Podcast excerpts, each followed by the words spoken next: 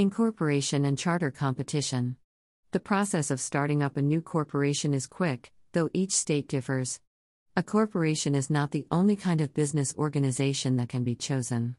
People may wish to register a partnership or a limited liability company, depending on the precise tax status and organizational form that is sought.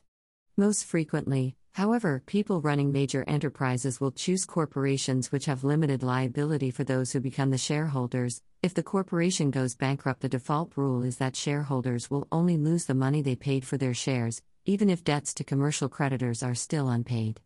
A state office, perhaps called the Division of Corporations or simply the Secretary of State, will require the people who wish to incorporate to file articles of incorporation, sometimes called a charter, and pay a fee. The articles of incorporation typically record the corporation's name, if there are any limits to its powers, purposes, or duration, and identify whether all shares will have the same rights. With this information filed with the state, a new corporation will come into existence, and be subject to the legal rights and duties that the people involved create on its behalf. The incorporators will also have to adopt bylaws which identify many more details, such as the number of directors, the arrangement of the board, requirements for corporate meetings, duties of officer holders, and so on. The certificate of incorporation will have identified whether the directors or the shareholders, or both, have the competence to adopt and change these rules. All of this is typically achieved through the corporation's first meeting. One of the most important things that the Articles of Incorporation determine is the state of incorporation. Different states can have different levels of corporate tax or franchise tax, different qualities of shareholder and stakeholder rights, more or less stringent directors' duties, and so on. However, it was held by the Supreme Court in Paul v. Virginia that in principle states ought to allow corporations incorporated in a different state to do business freely. This appeared to remain true even if another state, for example Delaware, required significantly worse internal protections for shareholders, employees, or creditors than the state in which the corporation operated, for example, New York. So far, federal regulation has affected more issues relating to the securities markets than the balance of power and duties among directors, shareholders, employees, and other stakeholders. The Supreme Court has also acknowledged that one state's laws will govern the internal affairs of a corporation, to prevent conflicts among state laws. So, under the present law, regardless of where a corporation operates in the 50 states, the rules of the state of incorporation, subject to federal law, will govern its operation. Early in the 20th century, it was recognized by some states, initially New Jersey, that the state could cut its tax rate in order to attract more incorporations, and thus bolster tax receipts. Quickly, Delaware emerged as a preferred state of incorporation. In the 1933 case of Louis K. Liggett Company v. Brandeis J. Lee, represented the view that the resulting race was one not of diligence, but of laxity, particularly in terms of corporate tax rates, and rules that might protect less powerful corporate stakeholders. Over the 20th century, the problem of a race to the bottom was increasingly thought to justify federal regulation of corporations. The contrasting view was that regulatory competition among states could be beneficial, on the assumption that shareholders would choose to invest their money with corporations that were well governed. Thus, the state's corporation regulations would be priced by efficient markets. In this way, it was argued to be a race to the top. An intermediate viewpoint in the academic literature suggested that regulatory competition could in fact be either positive or negative, and could be used to the advantage of different groups, depending on which stakeholders would exercise most influence in the decision about which state to incorporate in. Under most state laws, directors hold the exclusive power to allow a vote on amending the Articles of Incorporation, and shareholders must approve directors' proposals by a majority, unless a higher threshold is in the Articles.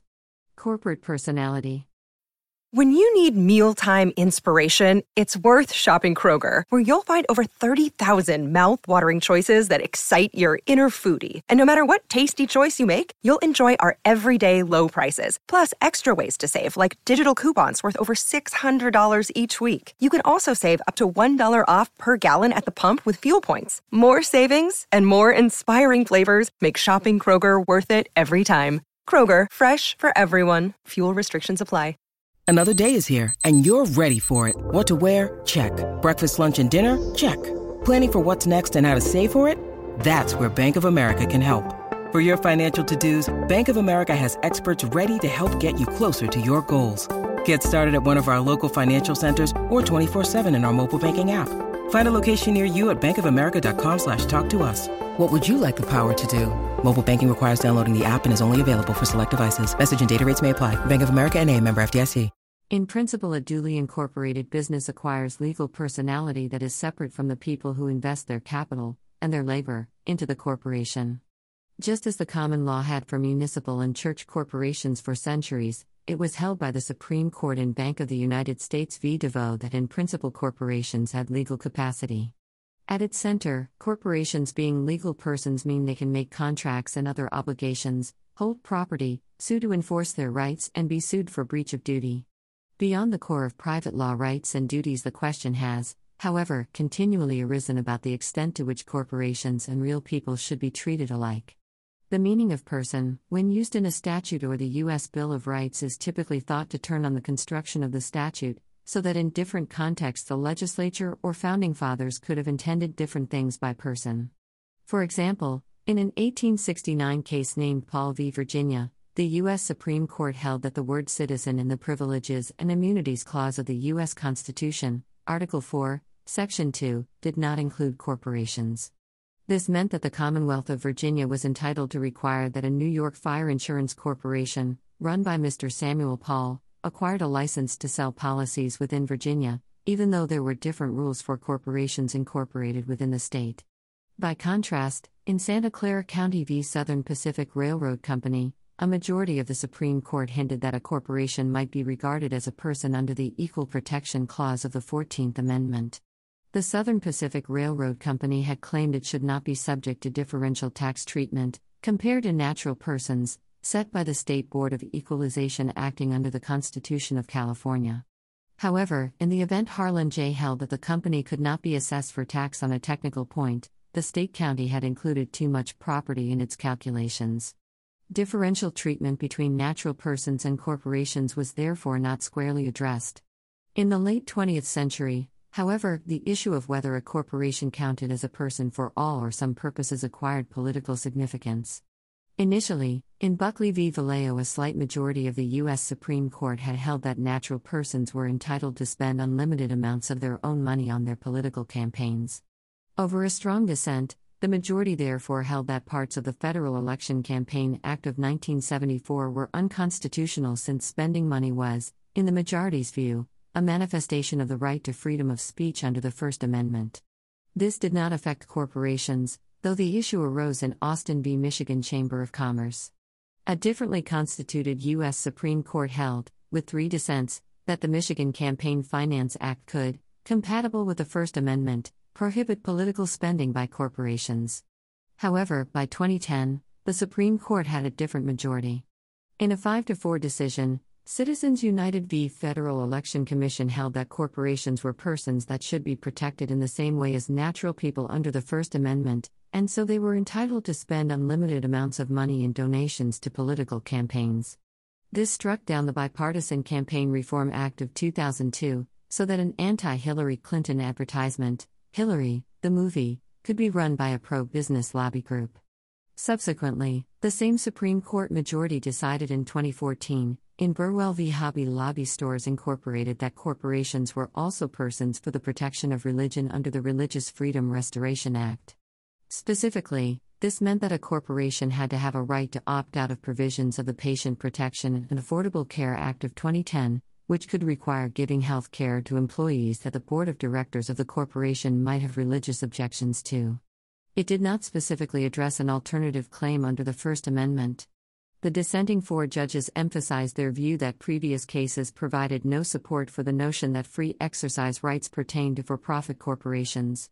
Accordingly, the issue of corporate personality has taken on an increasingly political character. Because corporations are typically capable of commanding greater economic power than individual people, and the actions of a corporation may be unduly influenced by directors and the largest shareholders, it raises the issue of the corruption of democratic politics. Delegated management and agents. Although a corporation may be considered a separate legal person, it physically cannot act by itself.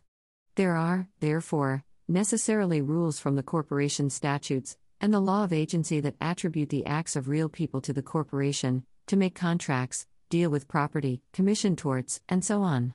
First, the board of directors will be typically appointed at the first corporate meeting by whoever the articles of incorporation identify as entitled to elect them. The board is usually given the collective power to direct, manage, and represent the corporation. This power, and its limits, is usually delegated to directors by the state's law or the articles of incorporation. Second, corporation laws frequently set out rules for particular officers of the corporation, usually in senior management, on or outside of the board. U.S. labor law views directors and officers as holding contracts of employment, although not for all purposes. If the state law or the corporation's bylaws are silent, the terms of these contracts will define in further detail the role of the directors and officers. Third, directors and officers of the corporation will usually have the authority to delegate tasks and hire employees for the jobs that need performing. Again, the terms of the employment contracts will shape the express terms on which employees act on behalf of the corporation. Toward the outside world, the acts of directors, officers, and other employees will be binding on the corporation depending on the law of agency and principles of vicarious liability or respondeat superior. It used to be that the common law recognized constraints on the total capacity of the corporation. If a director or employee acted beyond the purposes or powers of the corporation, ultra vires, any contract would be ex ante void and unenforceable. This rule was abandoned in the earlier 20th century, and today corporations generally have unlimited capacity and purposes. However, not all actions by corporate agents are binding.